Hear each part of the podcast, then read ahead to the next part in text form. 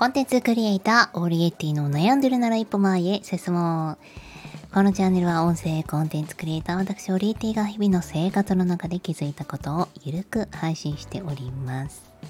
コーヒーメーカーを買いました、オリエッティです。あのー、何ですっけ、ネスカフェのボタンを押してザッザッザッって出るやつをですね、我が家3代目ですね、2回壊れまして買いました。あの、コーヒーメーカーといえばデロンギのちょっといいやつあるんですよ。あるんですけれども、やっぱり豆を入れて準備してっていうのを考えると、ワンプッシュで押せるやつっていうのがいいですね。なんだろうすごく使い勝手のいいスーパーとコンビニあってスーパーに行ったら絶対いいもの揃ってるし安いしいいんだけどついついコンビニに行ってしまうっていうそんな心理でございますコンビニ大好きですなんかそれを考えた時にすごくいいものだけど大事にとってあるな大事にとってあるだけだな最近使ってないなってものありませんか？はい。11月12月は自分の中でも結構断捨離の季節というかうん今後本当に何をしていきたいのか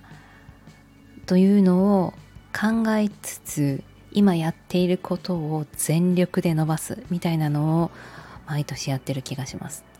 で、その目の前のことを追っかけていると気づけば、あ、なんか、より拡大してたわ、よりできるようになってたわっていうのがすごく多いんですよね。でもそんな中でも、あ、もう苦手だなって、やっぱりいやいややってたなっていうものは年末にスパッと捨てれますので、そういう感じのこの秋も過ごしたいと思っております。うーんで話しながらねやっぱりもう自分の部屋の中って捨てても捨ててもまだ捨てれるんですよね。あの写真や昔の書類書籍